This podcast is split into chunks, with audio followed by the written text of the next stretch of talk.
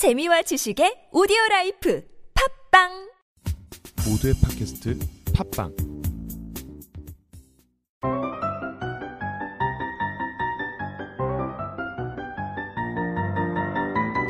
안녕하세요 여러분. 아, First Pitch 데니엘 김입니다. 음, 이제 두 번째로 인사를 드리게 되는데요. 자, 어제 제가 첫 회를 올려드렸는데요. 음, 이거를 만들면서 아, 또 올리면서 이거 과연 누가 아무도 안 들어주면 어떡하지? 그러한 그 생각이 있었는데 다행히 아주 많은 분들이 들어주셨습니다. 감사하고요. 자 이제 First Pitch는 iTunes에서도 가능하고요. 아, 그리고 어, 팟빵에서도 찾으실 수가 있고 아이블로그에서도 들으실 수가 있습니다. 물론 유튜브도 계속 올릴 거고요. 아, 일단은 어, 제가 예상했던 대로 상당히 많은 재밌는 이야기거리가 메이저리그에서 들려오고 있습니다. 제가 어제 첫 회에서 힐먼 코치가 위험하다라고 그렇게 설명을 드렸는데 불과 몇 시간이 되지 않아서 LA에서 들려오는 소식에 의하면은 해고가 됐다고 합니다. 자, 어, 제 이제 24시간 전쯤에 제가 첫 회를 올려드렸는데 그 이후에 상당히 많은 일이 있었습니다. 일단 아, 오늘 제 2회에서는요 매팅리 감독의 이 음, 파워 게임 좀 더 설명드리고요. 그리고 이제 그 윤석민 선수의 메이저리그 진출에 관련돼서 좀 정리 그리고 월드 시리즈 프리뷰를 짧게 가져가 보도록 하겠습니다.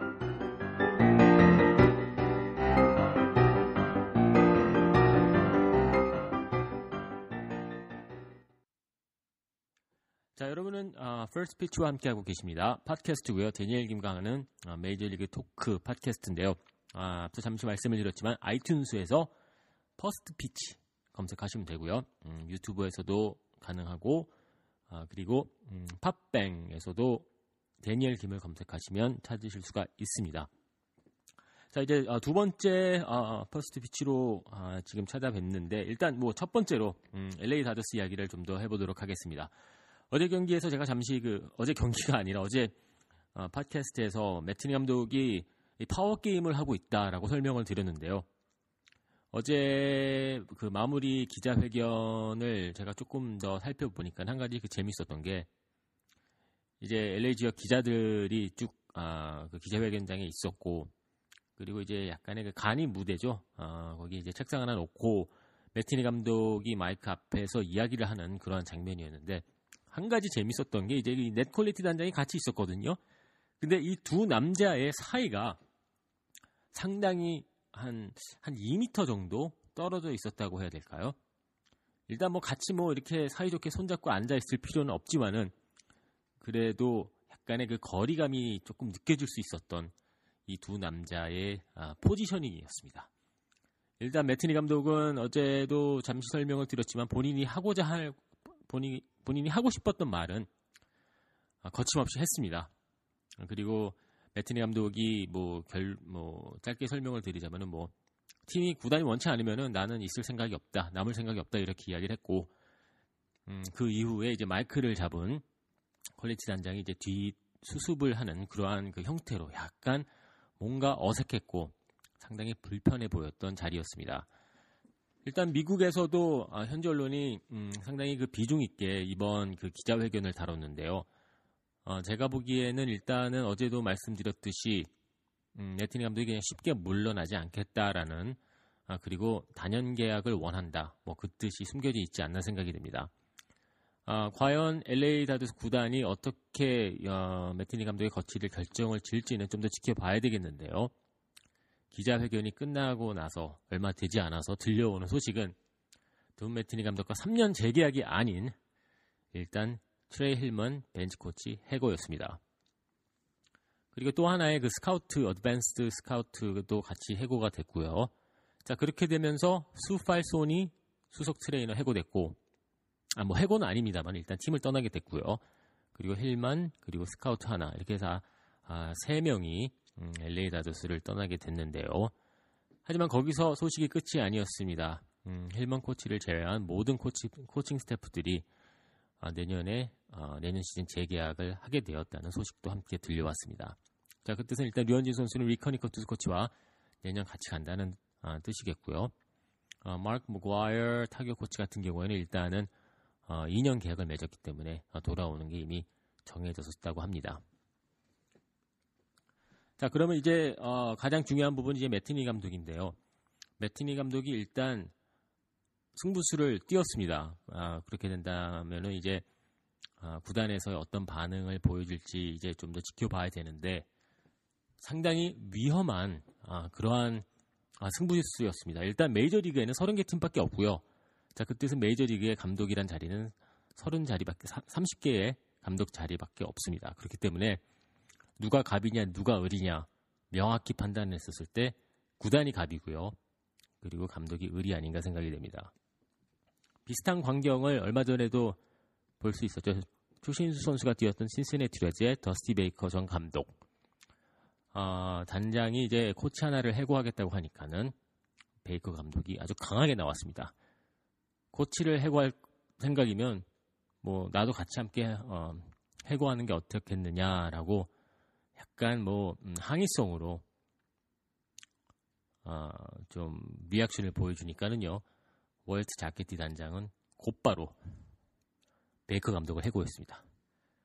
자 그렇기 때문에 메이저리그에서는 당연히 이 단장이 모든 그 어, 감독에 대한 권한을 쥐고 있습니다. 하지만 이 LA 다저스 약간 다르거든요. 제가 봤었을 때는 어, 넷 콜레티 단장이 이 감독에 대한 감독 거치에 대한 어, 예전에는 어, 그 결정권을 갖고 있었지만은 더 이상은 아닙니다.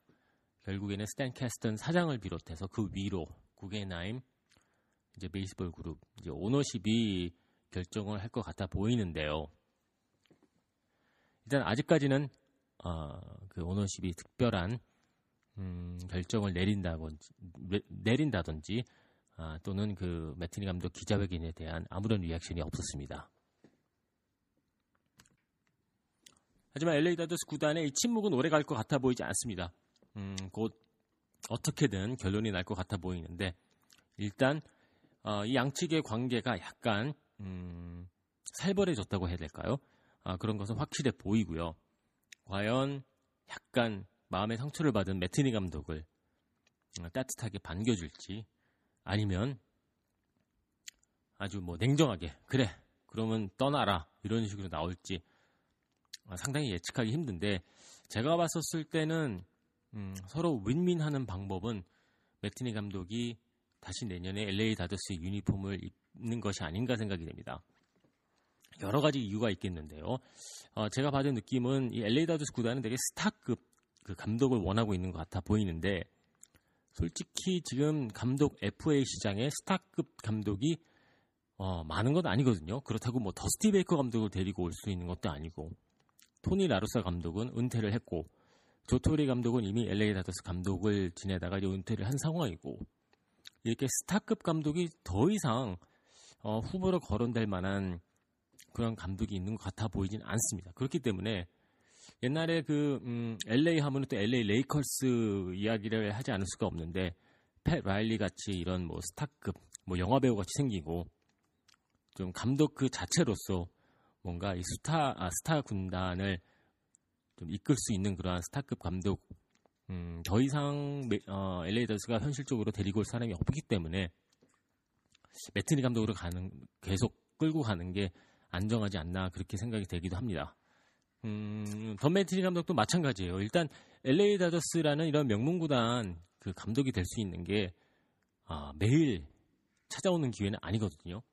물론 어, 마티니 감독이 다 다른 구단에 가서 감독 생활 할 수 있습니다. 하지만 LA라는 아주 특별한 구단이고 또 이미 어느 정도 코어 플레이어들이 정해져 있기 때문에 뭐 좋은 구단도 더 나올 수가 있겠죠. 뭐 워싱턴 내셔널스도 상당히 그 전력이 좋은 팀이기도 하, 좋은 팀이기도 합니다만은 일단 뭐 커셔, 그랭키, 류현진 선수 같은 아, 이런 좋은 선수들을 갖고 감독 생활을 할 수 있다는 것 이것도 쉽게 찾을 수 있는 기회는 아닙니다.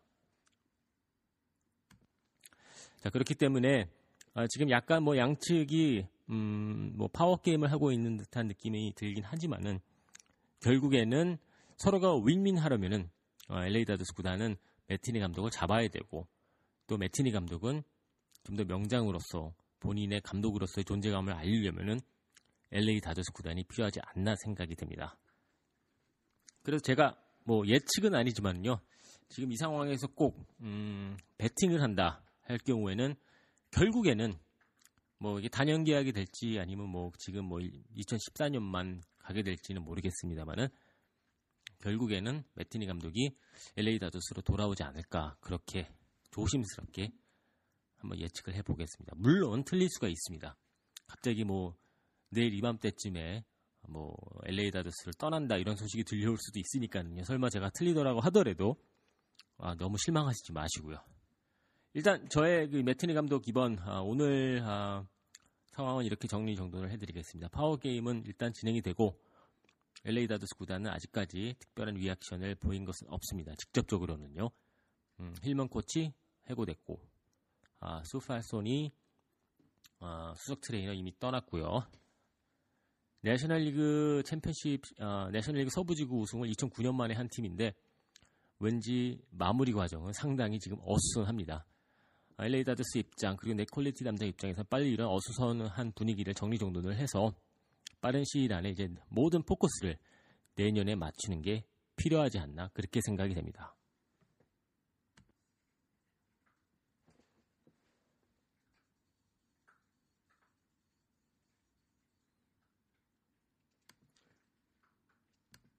자, 이번에는 이제 어, 두 번째 주제인데요. 자, 윤성민 선수에 대해서 이야기를 잠시 나누도록 하겠습니다. 내셔널리그 챔피언십 시리즈 3차전이었죠. LA 다저스에 있어서 펼쳐졌던 경기였었는데 자, 그날 경기 류현진 선수가 등판을 했습니다. 경기 시작하기 한 2시간 전쯤인가요? 제가 아주 음, 오랫동안 알고 있는 뉴욕타임즈 기자에게 갑자기 문자 하나가 왔는데 그래서 전화 통화를 했습니다. 어, 무슨 되게 유명한 아, 한국 야구 선수가 지금 LA 다저스 구장을 찾았다는데 그게 누구냐라는 질문이었는데요.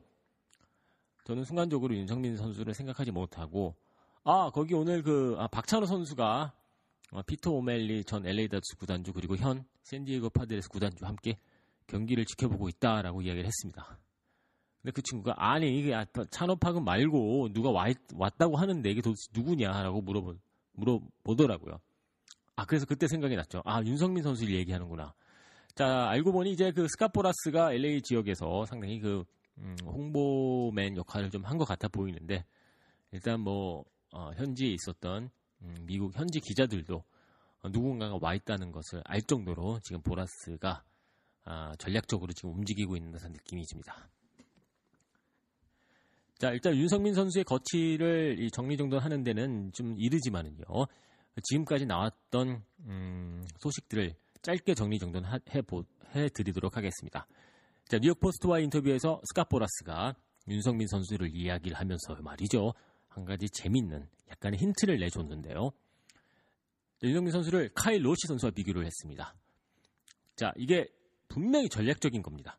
로시 선수가 작년도에 FA 시장에서 3년 그리고 3,300만 달러와 계약을 했습니다. 윤성민 선수, 카일 로시. 자, 이게 보라스가 그냥 아무 생각 없이 던진 이름이 아니거든요. 자, 그 뜻은 일단 메이저리그 팀들과 협상해서 3년에 3,300만 달러가 아, 스카포라스가 제시하는 그러한 금액으로 저는 해석할 수 있다고 봅니다. 작년 비슷한 과정을 밟았던 류현진 선수, 자 이맘때 류현진 선수 관련돼서 보라스가 어느 선수의 이름을 언급했죠? 혹시 아시는 분? 기억하시는 분 충분히 있, 겠지만은요 아, 보라스가 당시 류현진 선수를 마크 벌리랑 비교를 했습니다.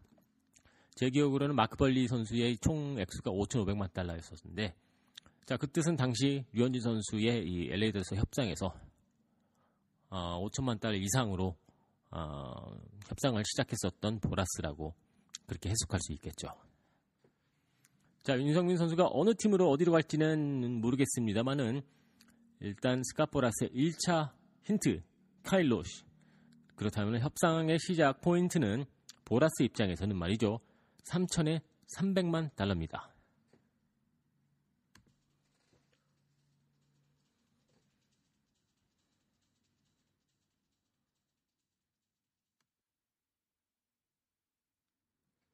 자, 드디어 어, 내일 월드 시리즈가 아, 시작이 되는데요. 저는 스포티비 중계 와 함께 할 예정입니다. 자, 보스턴 레드삭스와 세인트루이스 카디널스.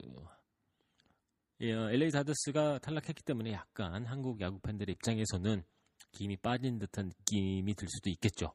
솔직히 말씀드려서 저 또한 마찬가지입니다. 하지만 상당히 중요한 부분은요, 음, 올 시즌 그 최고의 한 해를 보냈던 이 두 팀의 맞대결. 어, 야구 팬으로서는 충분히 어, 기대를 해볼 만한 아, 그러한 그 어, 재밌는 월드 시리즈가 예상이 됩니다.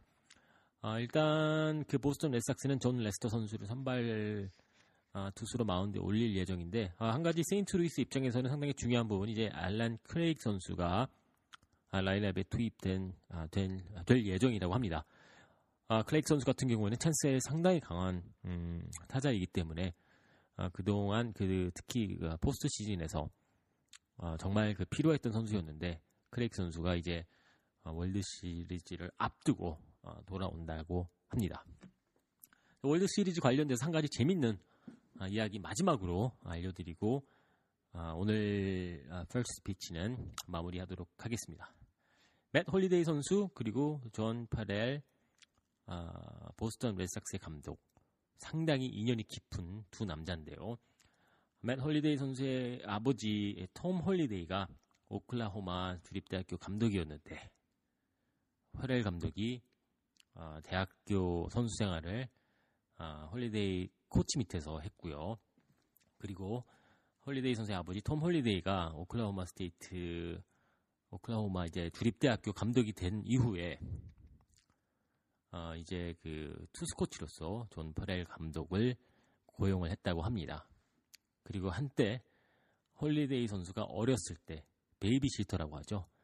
음, 홀리데이 아, 부모 이제 아, 그 탐 홀리데이와 아, 뭐 영화를 보러 간다든지 뭐 밖에 외식을 할 때 존 패럴 감독이 맷 홀리데이 선수를 어린 맷 홀리데이 선수를 아, 집에서 돌봐줬다고 합니다. 아 근데 맷 홀리데이 선수는 음 그건 사실이지만은 그렇다고 패럴 감독이 자기의 기저귀까지 갈아줬던 건 아니다라고 그렇게 주장을 하더라고요. 하여튼 재밌는 이야기인 것 같습니다. 아, 월드 시리즈 아, 이제 1차전이 아, 코앞에 있는데 아무래도 아, 제가 보기에는 보스턴 레드삭스가 이번 월드 시리즈 가져가지 않을까 그렇게 예측이 됩니다. 자 일단 어, 퍼스트 피치 아, 함께 해주셔서 감사하고요. 저는 내일 시간이 된다고 할 경우에는요 다시 한번 찾아뵙도록 하겠습니다. 다음 퍼스트 피치에서는 이 추신수 선수 계약 집중적으로 한번 분석해봐 드리도록 하겠습니다. 자, 퍼스트 피치는 팟캐스트고요. 어, 아이튠즈에서 퍼스트 피치로 검색하시면 되고요. 유튜브에서도 시청 아, 들으실 수가 있으시고 팟빵에서는 데니얼 김을 검색하시면은 함께 하실 수 있습니다.